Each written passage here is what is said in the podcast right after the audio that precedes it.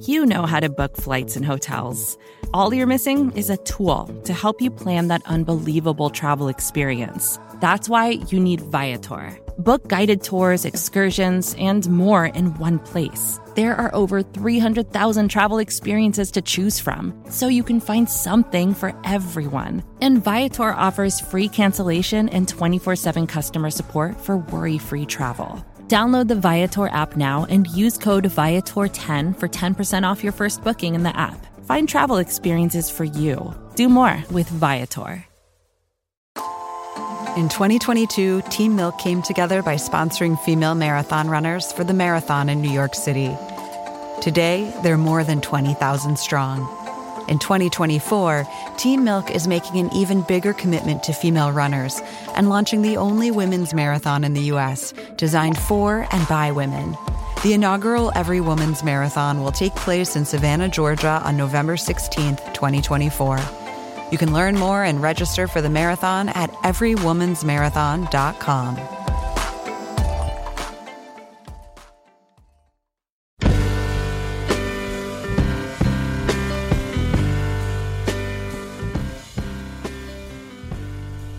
Hello, welcome to the Long Form Podcast. I'm Max Linsky. I'm here with my co-hosts Aaron Lammer and Evan Ratliff. Gentlemen, hello.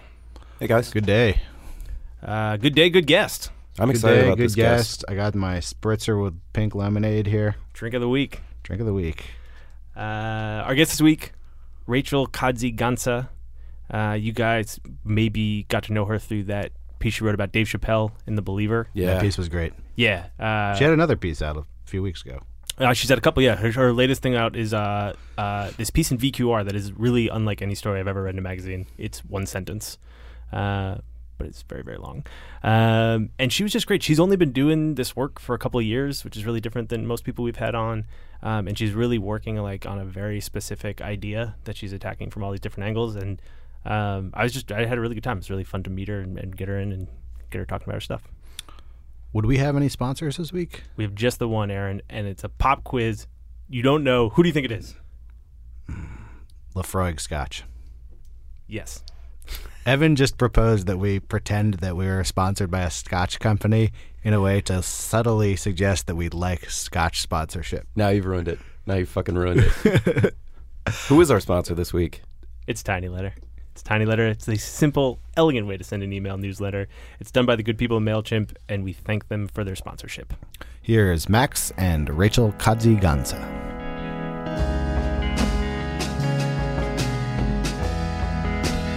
Hello, Rachel Kaadzi Ghansah. Hello, Max. It is good to see you. It's good to see you. All right, I'm just gonna uh, I'm just gonna get right to it. Here's the thing. Um, I had never read anything by you, and then in October, the new issue of the Believer came out, and it had this piece on Dave Chappelle, and I was like a big Dave Chappelle fan, and I was really excited to read it, and I didn't really know what you could write about Dave Chappelle ten years after he left his show. Um, but I thought, well, you know, if the believer is going to spend whatever it was, seven thousand words on it or whatever, it's got to be something there, right? It's got to be something interesting. and uh, I don't know, maybe I should like play it closer to the vest or something. But um, holy shit, that story was amazing. It it uh, Thank you. I just sat there and like read it all in one sitting, and um, and the thing that was was I guess not super surprising because you're a pretty major character in the story, but I read it and I was just like. I wanted to know. I felt like I knew a lot about Chappelle at the end, uh, but I wanted to know more about you.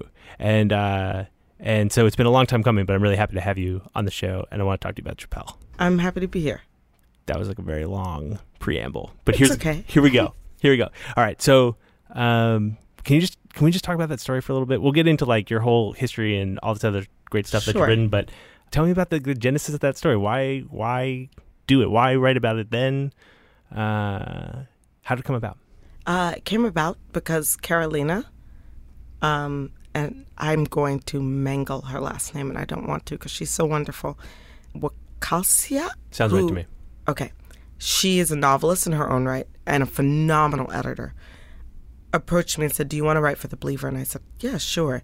And she said, Do you have any ideas? And somehow Chappelle came up. I mean, um, I don't know if it was my idea or her idea or whatever. And we initially thought that it would be a very different sort of profile, just a straight ahead profile where where you interv- actually have access to the source. And then very soon into the process, I realized the idea of having access to the source was going to be a bust. um, so, you know, I laid in bed and cried and wallowed for a little bit. And then I decided, well, what, what else is there to say? And, and I had been doing all this research. And what I realized is that Chappelle had kind of already stated why he left. And so it could just be an issue of explicating and exploring that more. Um, and so that's what I started to do. And So I, you you you didn't want to talk to him about what he was doing now or what he was going to do next, but you wanted to talk to him about leaving the show. yeah, That was that was the thing you were interested in. yeah, because I thought that that was probably the most powerful act of autonomy that I had seen coming of age from a black artist, um, and one that really stood out to me because it was basically like, you know, and he says this about Rick James, but like, fuck your couch. Yeah. So um, I wanted to know where he got the chutzpah to make a move like that. And I started to do this research, and I realized that his mother was this brilliant Pan African scholar and a Unitarian minister. I think actually she's the first black female Unitarian minister in America, which I don't think made it into the profile. There you go. Um, so she was just a really interesting person. She had spent time with Lumumba, um, working to establish a government in the Congo. Um, and I started to see that the makings of the sort of man who could say no to all of this money had long been there.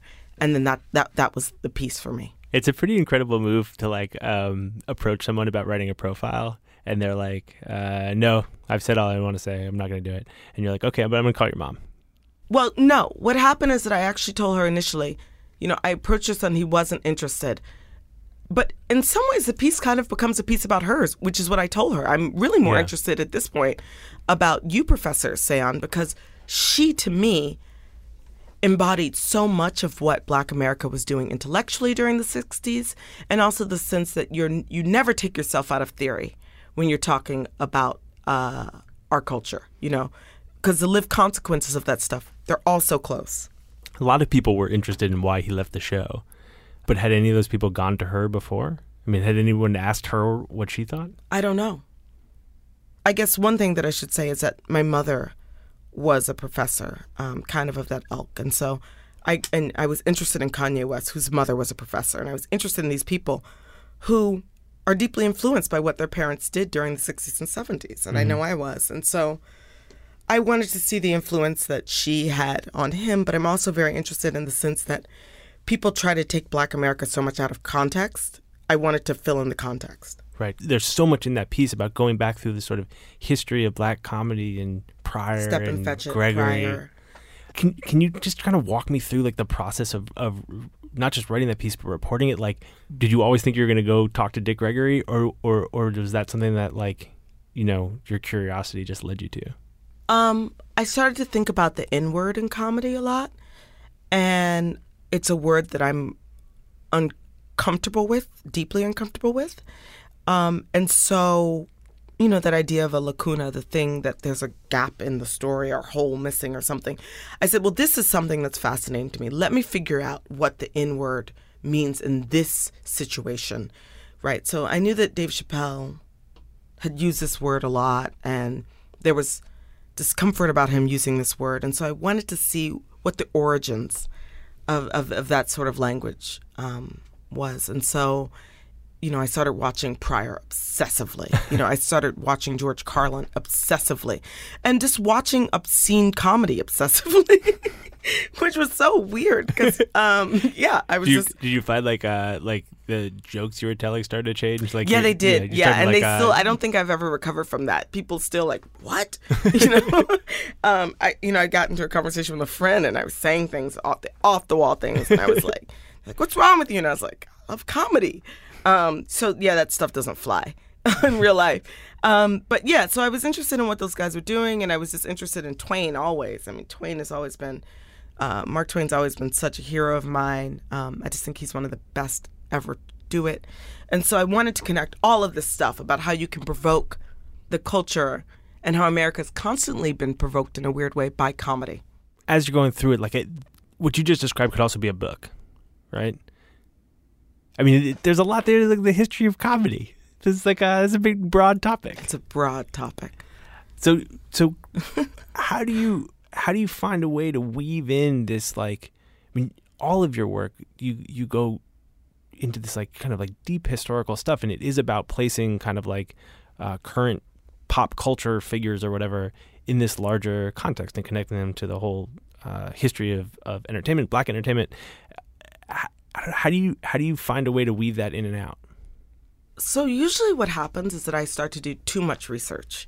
Um, and, you know, I often say this that as a woman, and especially as a black woman, I, I'm, you know, I'm often troubled by a sense of being inauthentic or what right do I have to say these things? Um, and I think that that's a bad thing, obviously.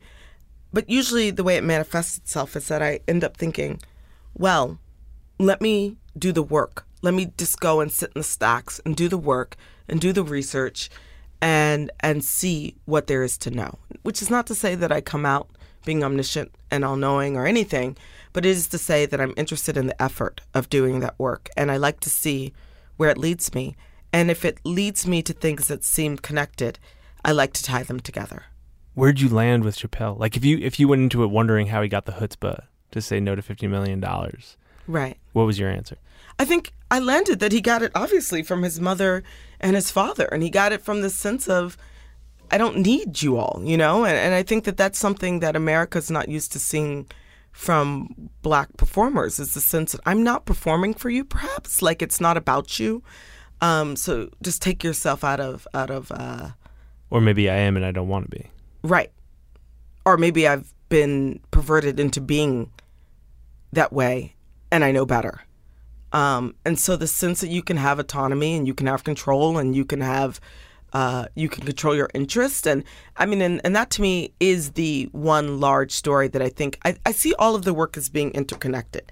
So I like to write about people who are creating new models for the way that we see black art, black performance, black literature. Uh, I, I just see it as one long chain of a conversation. And I try to write about people that I love and also people that I admire. And I think people who are, are, are showing us I can do it my way.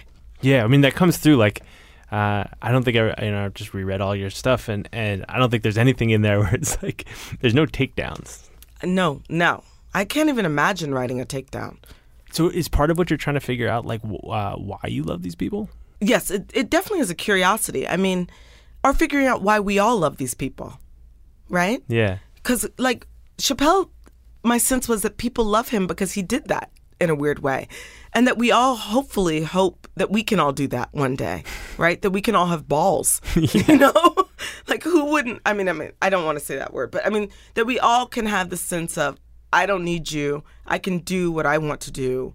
And I don't have to compromise myself, just to be uncompromised. And I just thought he was this great, great, great figure for that. And we don't have a lot of figures for that. So even though he said no, you you still went to his uh, his town in Ohio, Right. Um, or did or did you go before he said no? no, no, no. I went after he said no, but I was also invited there by someone. So Oh, so you had you had an excuse. yeah, I didn't just like go to his town in Ohio. I don't have those tendencies. Not the- stalkerish yeah, not- not- tendencies. not no. the- the creep No, I tend to be very, you know, I try to be respectful because I think at the end of the day, these people deserve respect. I mean, I'm the weirdo who, when I send around interview requests, I still try to say, you know, Mrs. whatever, Mr. whatever, because there is a distance in the sense that these people do give us a piece of their lives, and there's, you know, I do feel like one should be grateful for that, and and that could come from working in the music industry, the sense that you see all the effort that goes into getting up on stage 24 7 and making someone else's day better. Um, it, it requires, I think, a lot of work and a lot of generosity.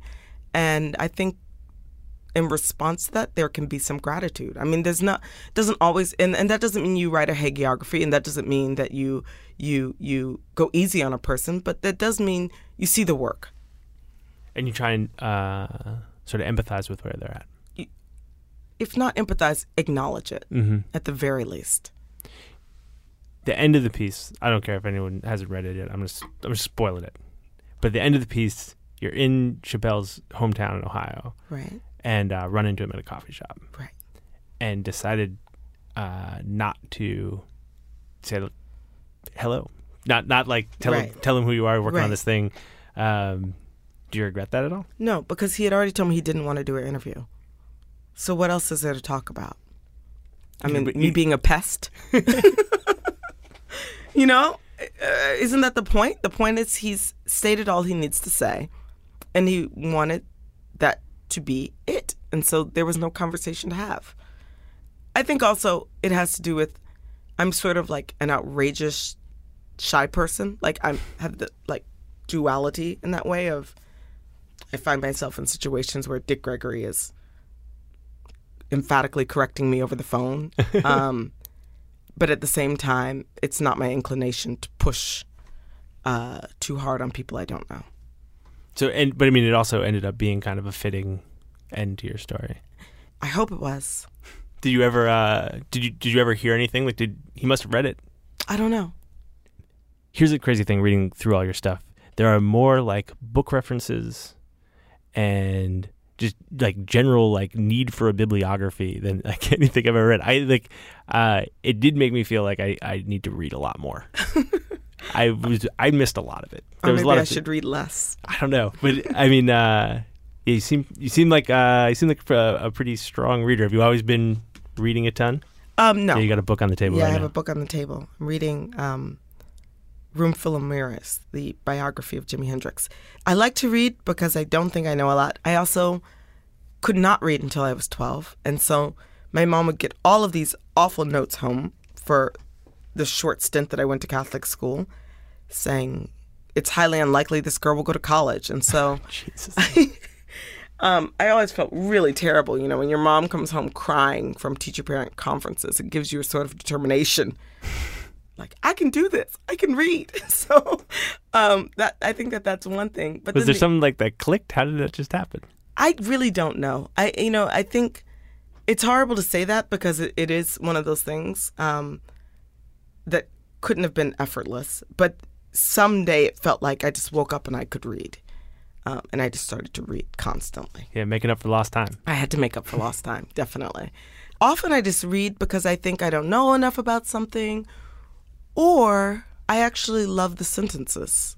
And I pay a lot of attention. I think that that's my obsession with music, just to the melody of sentences. And so my favorite writers, I think, have a musicality to them Who who are the people that you were reading? that I always return to. Yeah. Joan Didion. She's my absolute. I mean, that's cliche, but she's. If I met her, I think I would melt into a puddle at her feet. Really like Hunter S. Thompson. I really like Gay Talese. Uh, really love Toni Morrison. There's some uh there's some like Frank Sinatra had uh, cold aspects to uh to that Chappelle story. Only in the sense the center is missing. Yeah. Um, you know, the the profile that I was really, really interested in as a model, not a model, but a frame maybe, um, was Hunter S. Thompson. Why did Hemingway move to Ketchum? I don't think I've ever read that. Okay, so it's like uh, I think he wrote this maybe early into his career. Hunter. It's another reference I'm missing. This Okay. is my, this is my experience of So he goes to he goes to Ketchum, Idaho, I guess, right? And he interviews Hemingway's neighbors, and trying to piecemeal together who this man was. I stumbled across it and I thought, this is fantastic. This is what you do. Yeah. Uh, when you can't get access to someone, you go around, you go to their house, and you talk to their neighbors. Okay, so where were you born? I was born um, in Indiana. Um, my mom's a geographer, so we moved around a lot. Your mom's a geographer? Yeah, isn't that weird? Yeah, what does a geographer do in 2014?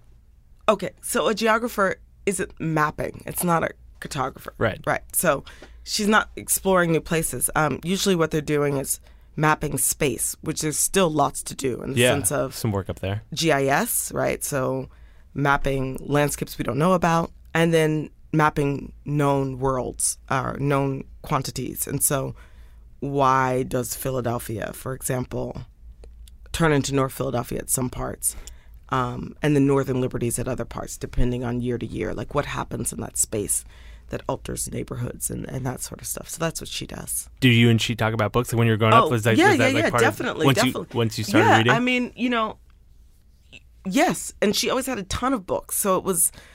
I, I feel like I was just always there was an attempt to maybe play catch up, so we could talk more, You know, um, I think one of the amazing things about having a mom who's so smart and active was that I always felt like, wow, we could have these wonderful conversations, but I couldn't read until I was 12.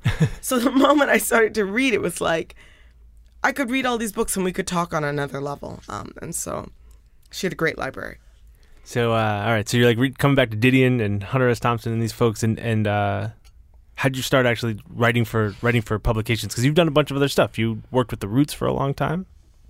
You wrote Yep. about that experience. Yeah, word about that. How did that happen? How did it come about? How did that come about? Um, I met a NPR producer named Steve Rowland when I was, you know, quite young. I guess I was 17 at a career day, and I kind of knew that um, I wasn't going to go to college immediately, and so I was hustling. You know, like what am I going to do next? And I told him I I love music. You know. And he said, Well, yeah, you know, there's this guy in Philly. He's a great guy. You should talk to him. And it turned out that this guy was the manager of the Roots, who I already loved the Roots, you know. I had seen Black Thought, who was the rapper, in a grocery store when I was quite young with a group of my friends. And we'd followed him around through this grocery store, like, you know, rhyming his lyrics as he walked around getting like rice and soy and whatever he was shopping for. He's vegetarian. And he later on, when I started working for them, he was like, I remember that. And I had never been followed by a group of 14 year old girls rapping my lyrics before.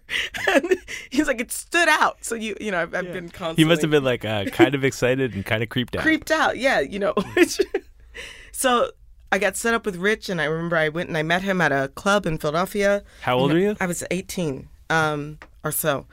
And we talked about music, and at that point, I thought I knew a lot about jazz and and and music. I did not. Um, and uh, he was gracious enough and, and kind enough and and adventurous enough to say, "Hey, yeah, you can come and work with us for a short period of time." And then it turned into longer and longer and longer. And What were you some- doing?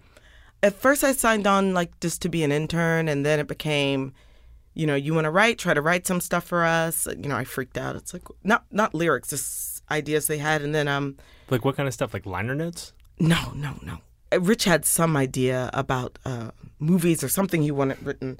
I think I wrote that down on a legal pad, which is just so unhelpful. You know, I, I- was like kind of a pre-millennial generation where it seemed like it was an option to still do something on pencil and paper, Right, you know. yeah. And for everyone else who was moving in a world faster than the one I had just left, which was high school, Right. it's like, just use the computer, you idiot. So um, I did that. And then it was like, no, you know, I'm going to become a producer. And so he let me help out with the uh, Black Lily, which was a series they had. And so I did that for a little while. And that was, um, that was cool. Um, and then I just sort of moved on. How do you get to writing? Where How did I get to? Uh, so I met Lewis Lapham. Just walking down the street. No. I went to a Thorstein Veblen conference. I was really into that stuff my senior year of college. Went to a conference. Lewis Lapham was there. I think it was like 20 people. And I was blown away. One, by his style. The man has immense style Yeah, the man can dress. the man can dress. I mean, let's talk about tailoring and bespoke clothing and just he has a lot of swag. So I was impressed by that. And then the the second thing is that everything he said to me was like profound. It was deeply profound. He was talking to these sort of stodgy guys who'd come up to see Lewis Lapham talk.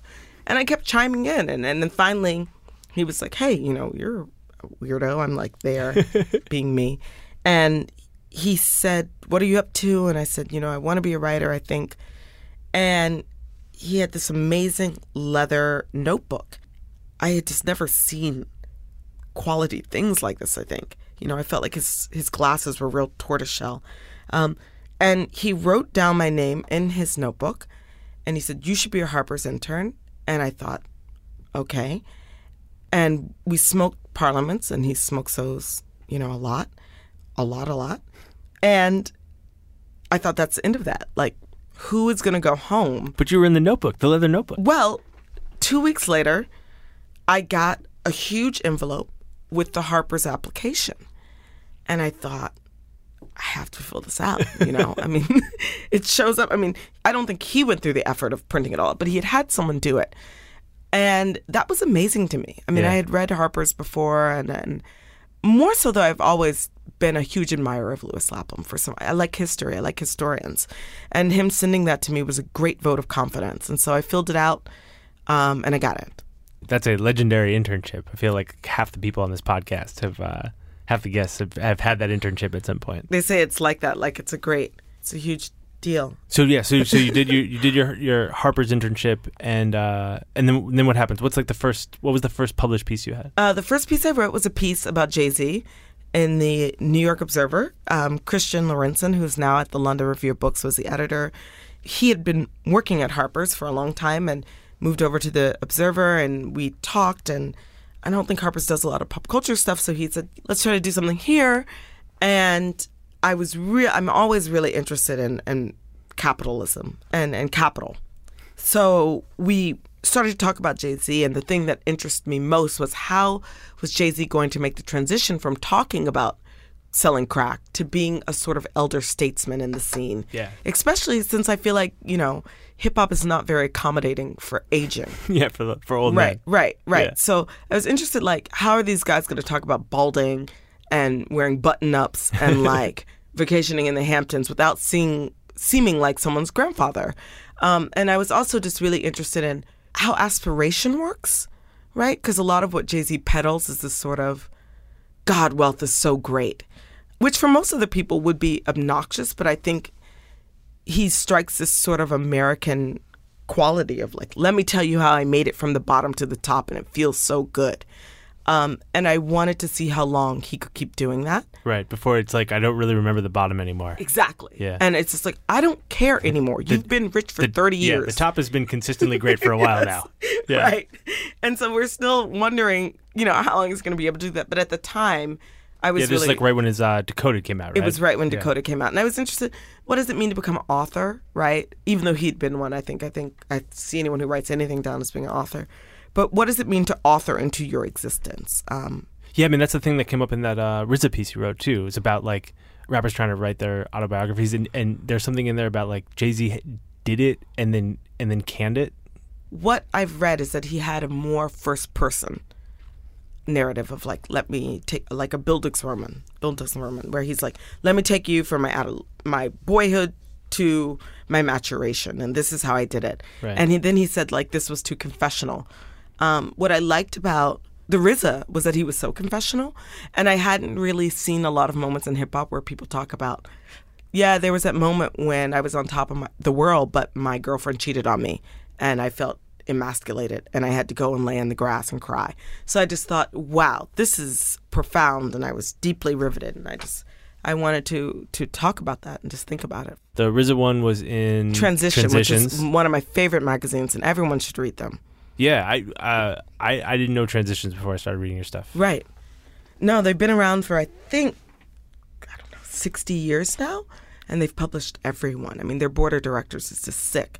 Um, but it's based out of Harvard, and uh, Henry Louis Gates is sort of the publisher, um, and they've published everyone. Uh, Sharifa Rhodes Pitts, and, and and then back and forth. You know, uh, Edward Said and and Wole Soyinka. So, it, I love that magazine. So writing for them, Capital. You wrote this great piece about Kendrick Lamar. That was in uh, LA Review of Books. Chappelle thing was in The Believer. This is like a true freelancing. Yeah, yeah. I like freelancing because I like I like being a journeyman to all these like editors and and figuring out how places work and some places you like more than others and the places that are really great, like the Believer. Um, I just deep affection. a lot of time when people come on freelancers come on they talk about just like kind of how exhausting it is like the pitching and like having to just manage all this stuff and you know i know a lot of people who freelance for a while and then we're just kind of like uh, i can't do this anymore Right. uh, maybe i'm gonna stop writing did you did you like give yourself uh, like a window Uh, for what? for how long you're gonna do it for before you're gonna Oh, try well, and go get I'm a still staff job? freelancing. I mean, like I'm doing a piece now about a, a space, not a person in New York City, and I like it. I guess I've never thought of of having a boss. So yeah not having a boss is pretty appealing You know, so like one of the things I like to say is like I'm, I've been boss free since 1999. So I, I never think about it as you know freelancing. Yeah, it is sort of exhausting. Um, I'm grateful because I have to do maybe less pitching now. Um, so that's cool. But one thing that I think is good is that you learn to write different things. So, you know, if I'm writing a memoir piece, it's very different from writing a profile or so on and so forth. And so I like that sort of variety. Um, I took a class with Eric McDonald, Errol McDonald in graduate school. One of the things he said is that, you know, if you want to be a writer, you should be able to write in any form. And so it's good to see if one can do that. Yeah, I mean, there, there's a piece that you had in the in the new VQR that was really unlike anything I had read in that magazine or kind of any magazine. Um, What's one sentence? yeah, for example. Um, can you can you maybe can you describe that that story and then we can talk about it a little bit? Yeah, I mean that was a piece that's very dear to me. It was about my grandfather um, and his life in Louisiana, and he got into an unfortunate incident one night or one evening with a guy, and um, he had to leave. And so, the reason I thought about keeping it one sentence is that my entire life, all of the stories about my family felt so disparate. Like it felt like are disconnected, right? Like this piece is over here and that piece is over here, and and I think that that's really true of Black American culture that we don't know sometimes how we arrived at this point, right? And you've caught some shit from your family for just writing about it at all, right? Oh yeah, yeah, yeah. So what I wanted to do, and not my grandfather, my grandfather who passed away in October, hugely wanted me to tell his story, and he was a great teller of stories, right? So he would tell me these stories where he would say, you know, Nat Turner's our cousin, Harriet Tubman is our cousin, and I would sit there and I would just be you know, blown away by this sense of connectivity that everything could be related to us and we could we had no bounds and we were the most incredible people who'd walk the earth. Um, and what I realized is that that's a really, really old form of storytelling um, in the black community. And so I wanted to capture that. And I, I love Greek mythology. So I wanted to give it this sense of uh, the makings of someone or of, of people, and and this is how they come to be. And what if you could tie it all together so that you realize the reason why we we didn't have fathers in my family was tied to a single act. Right, one And- night. One night, right? And and and I think that also expresses just how difficult it is to be someone who's marginalized in America. It doesn't take much for your night to go completely wrong, right? Like Trayvon Martin goes out to get a piece of candy and a, a juice and he dies, right? So I wanted to to sort of capture the immense vulnerability that exists for us and at the same time the immense strength and an ability to tie in all of these broken fragments or all these fragments that were attempted to be broken into one story and that was the the sort of aim The whole thing is in is in your grandmother's voice. right Is she still alive? no they both they both passed at about two years apart from each other So you you wrote the whole thing from memory in her voice? No, I did not write the whole thing from memory, and that's the amazing thing. Um, my grandparents both let me record them, and so this whole time I was working. I have one piece of him telling me that story, and then I have another piece of her telling me that story, and then I have all these deep memories of my childhood sitting in her bed, literally, and, and that's how it begins. And her telling me about Louisiana because my grandmother moved to Philadelphia. Well, she didn't move to Philadelphia. She moved in with us when I was born. So she was deeply Southern. I mean, she was an entrenched Southern lady, and she had accent and customs and ways of doing things, and they were all very real for me. Right? You know, you you I could go in my grandma's room and feel like I was in the deep South, and I could leave my grandmother's room and I was in Philadelphia. Right? and then I was dealing with all this other crazy shit. Um, but that sort of room was uh, a hothouse for me in terms of language and, and, and stories and and a connection pretty much to the 20th and 19th century, right? And I wanted to to to get that. I wanted to nail their voices. And she had this extremely elegant southern voice. And I just wanted to say that those people had the best language I've ever heard. It's a uh, beautiful piece. It's a, it was like I said, it was kind of unlike anything I'd read before. You were literally like sitting there with tape recorders. they would tell me the stories. I would go back later and say, Grandpa, tell me about the night you left Louisiana. And then he would tell me the story. And and then but he he was my hero, my grandfather. And and I think that really he influences everything I write about because I'm always interested in people who don't accept what other people think about them and do it their own way. And and he was just the the the forefather of that sort of energy for me. You feel like you do that? Do it your own way. Don't worry about people think. I'm not there yet. When you're writing these stories, do you have an audience in mind? Do you care what Do you care what readers think? No, Who are you thinking when you when when you put No this story? No one. that would be paralyzing. I wouldn't know what to do. It's already paralyzing to me because often I'm coming to it and I'm looking at like 50 sources and I'm like, how are you going to get that in there? If I was thinking about other people, that would be crazy.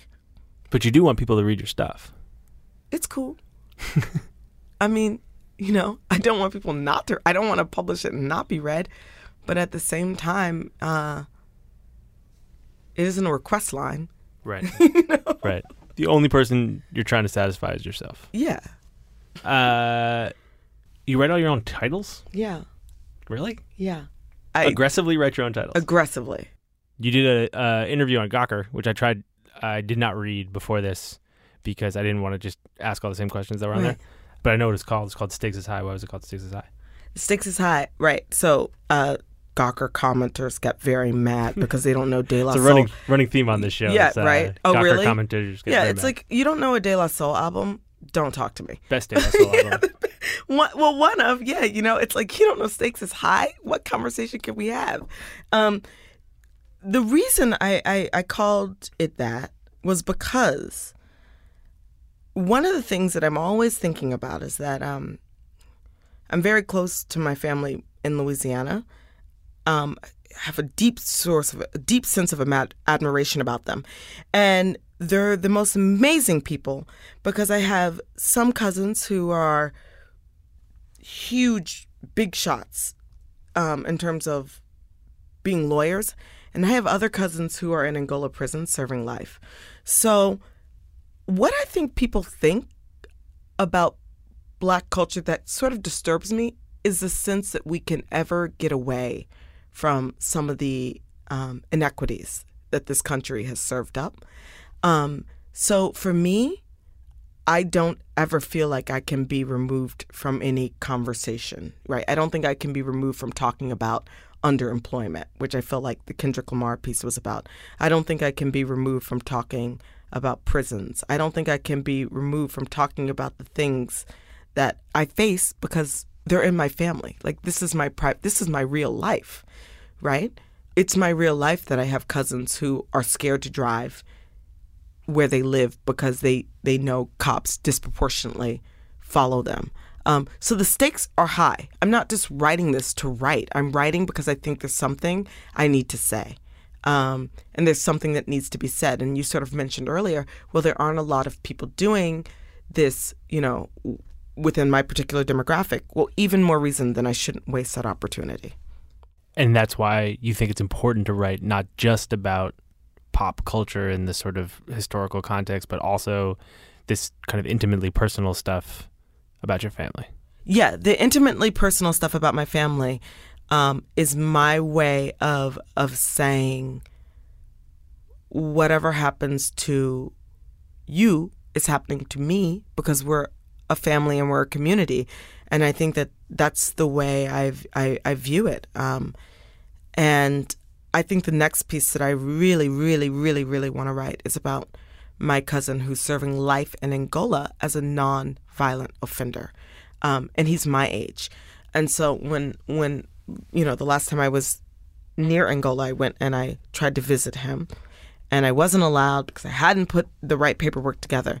But I put money on his commissary, and one of the things I noticed was that we're the same age, but he's going to serve the rest of his life behind bars. And and that to me was just earth shattering and, and and really heartbreaking. And so i feel very close to all of these stories and and i, I don't see myself as writing about pop culture really um, i just write about black people and so whatever situations we find ourselves in these people are just lenses to a larger conversation Were you close with your cousin?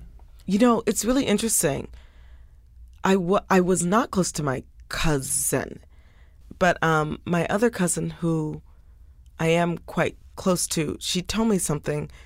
And I, one, you know, one one thing that happens is I didn't grow up in Louisiana, and they all did, which is just you know the Great Migration in that way. one thing she told me is that you have to understand this guy is a master fisherman, a master hunter, a master at all of these things that have been made obsolete. And so, if everything that you do well isn't desired, you turn to whatever whatever things you can do. What's he in prison for? Three strikes, you're out. Jesus. Right. So, the story that I'm always trying to tell about my family is uh, the story of flukes, like how flukes can change the next hundred years, or the next 50 years, or the next 10 years. And the story I'm trying to tell in my profiles is about how new models come to life. So I guess I saw this thing that someone said, you know, don't let your struggle become your identity.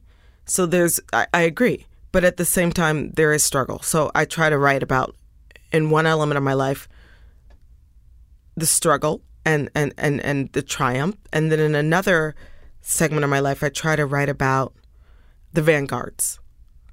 Because what I hope is that a young kid or an older person will see that you have choices or, or, or that you don't have to accept what people hand to you and say this is your existence.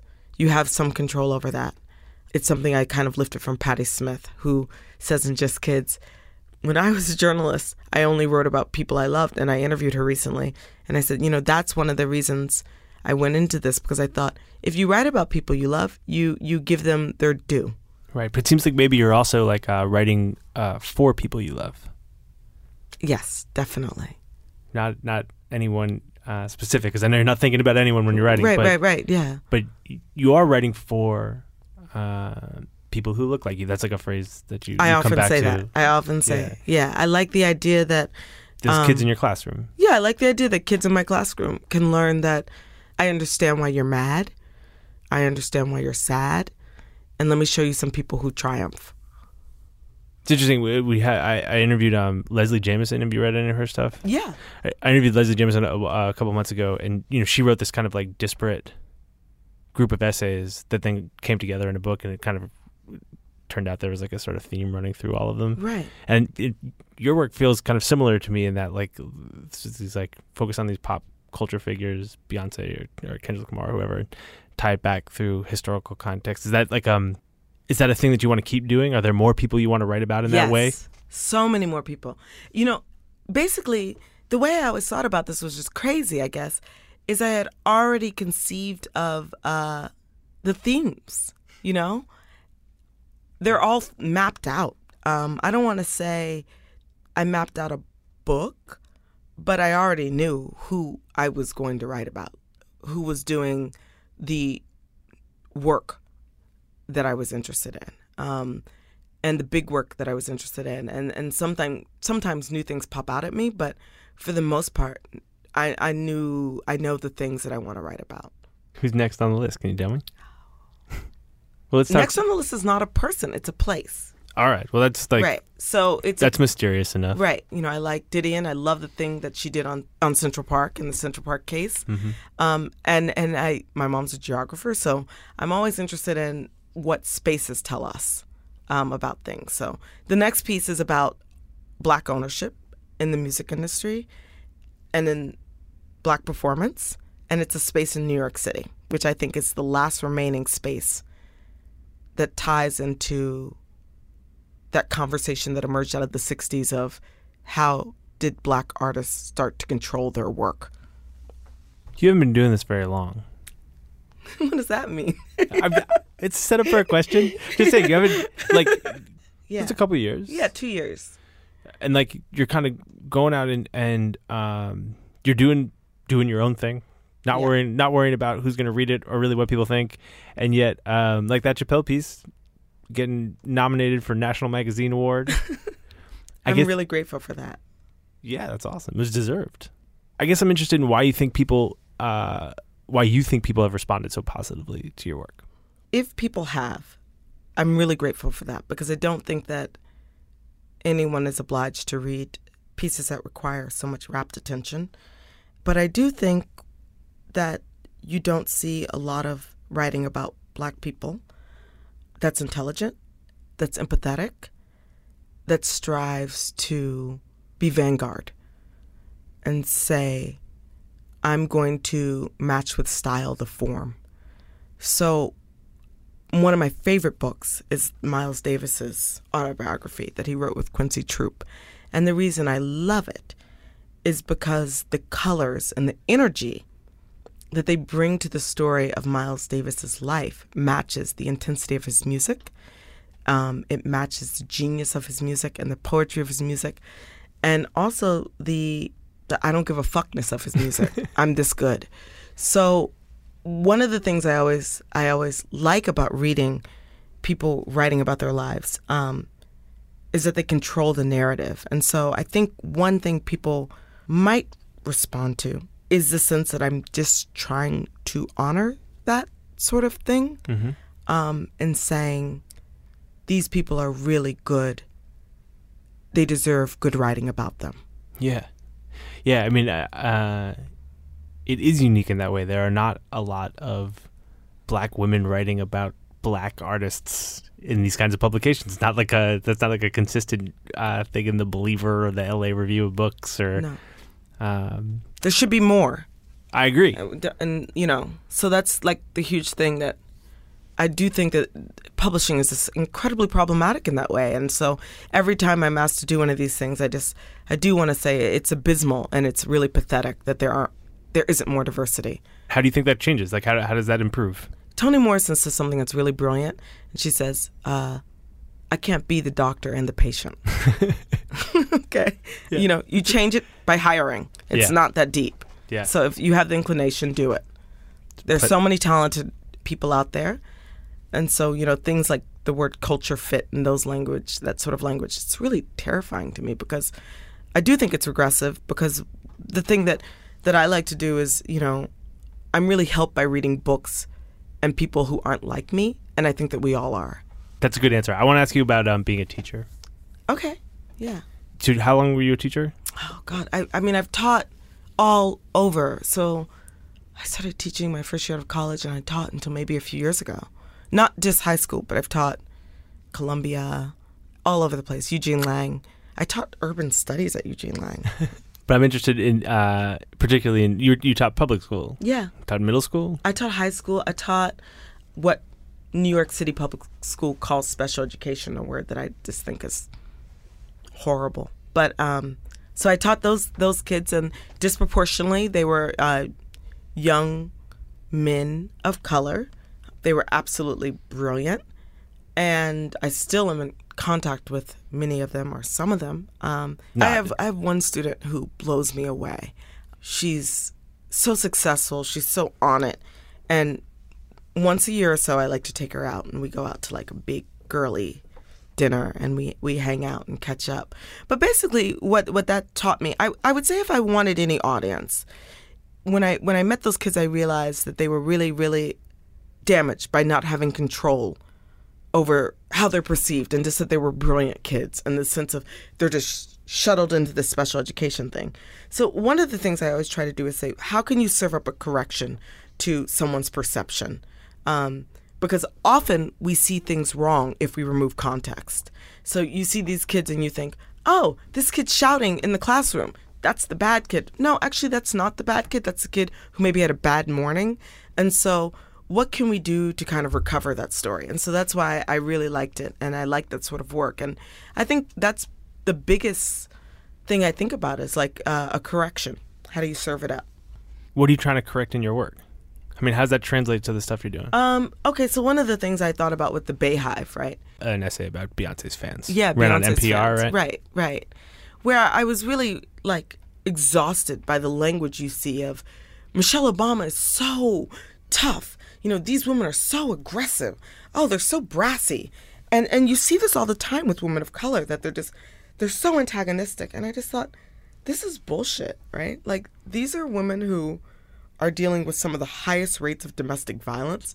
These are women who are holding down single parent households, you know, and it goes back to Sojourner Truth's classic speech of Ain't I a Woman? I mean, it's just like they're doing so much and they deserve to have their femininity protected and they deserve to be understood when they are acting brassy, which all women can do.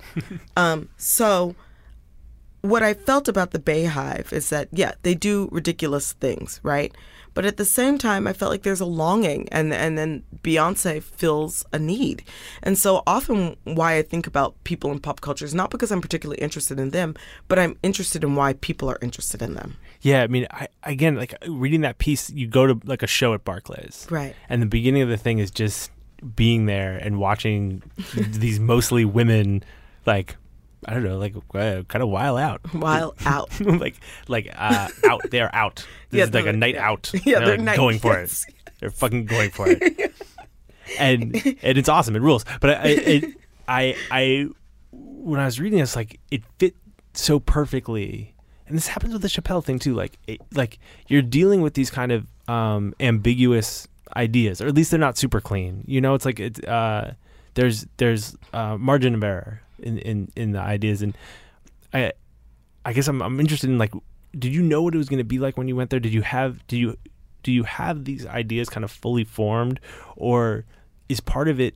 Are you coming to the Beyhive and just being like, like what what's the deal with this? Like what what what's going on, or or, or do you know it before you start? No, I try not to ever think that I know the story.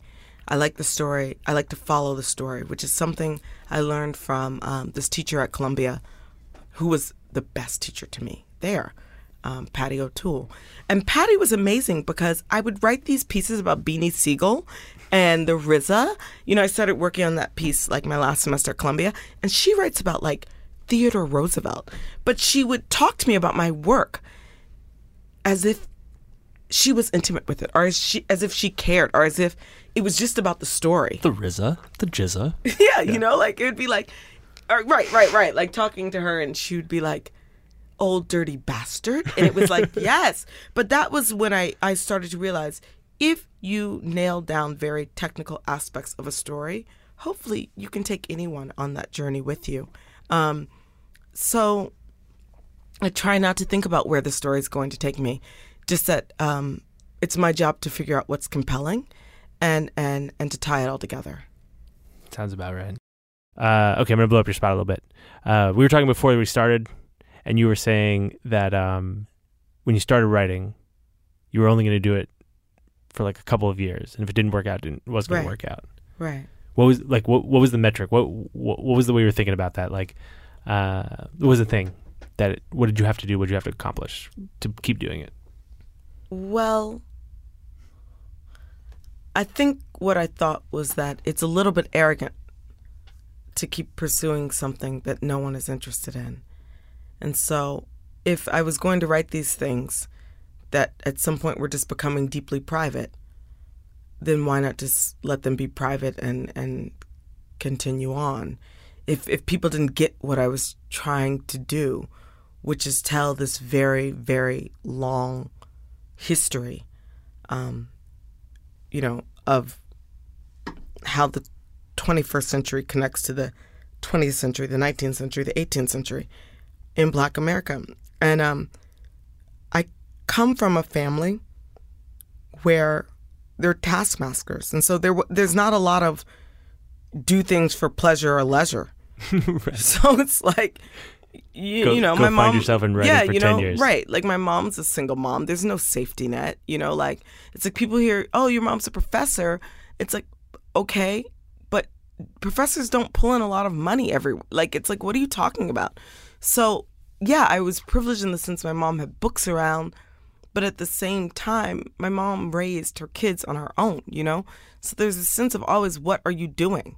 Um, and that's the question I guess I constantly ask myself and and and who knows you know I don't think of myself as a writer I think of myself as I'm really surprised to hear you say that. I, I just don't I think of myself as someone who writes but I, I think that um you don't do it for other people you do it for yourself so at the moment other people don't want to read it I don't know what the point is of continuing Well, uh, if you don't think of yourself as a writer, what do you think yourself as? oh someone who writes someone who teaches someone who reads Reading is a is like a real part of the profession. reading is a huge part of the profession. I really like to read. I mean, we we can talk about books all the time, but I mean, uh, yeah, I love books. I like all sorts of books. You know, I'm I, I tend to really like Russian literature, which is really weird, but I sort of like the way people work out their anxieties and their failures in writing, and that has always been seductive. So I, I, I like to know that um, other people have walked this road. Um, Rachel, thank you very much for taking the time. You're welcome.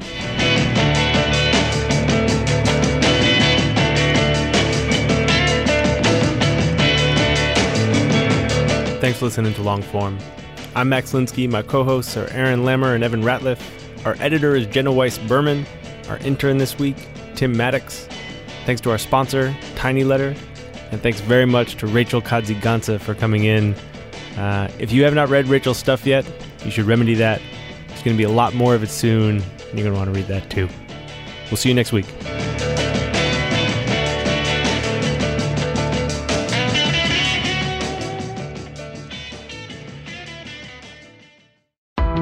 Why do you run? Why does anyone? I always thought that runners loved running, and that's not the case. Most runners hate running, but they choose to do it. In the new docu-series Running Sucks, brought to you by Team Milk, Abby Ayers learns why women runners everywhere are driven to go the distance. It really is about taking my power back and proving myself wrong. Team Milk is about fueling women's performance and helping them along their marathon journeys. You can sign up now for the inaugural Every Woman's Marathon taking place in Savannah, Georgia on November 16th, 2024. Learn more and register at everywomansmarathon.com. More to dos, less time, and an infinite number of tools to keep track of. Sometimes doing business has never felt harder, but you don't need a miracle to hit your goals. You can just use HubSpot because their all in one customer platform can make growing your business infinitely easier. Imagine this high quality leads, fast closing deals, wildly happy customers, and more benchmark breaking quarters. It's not a miracle, it's HubSpot. Visit HubSpot.com to get started today.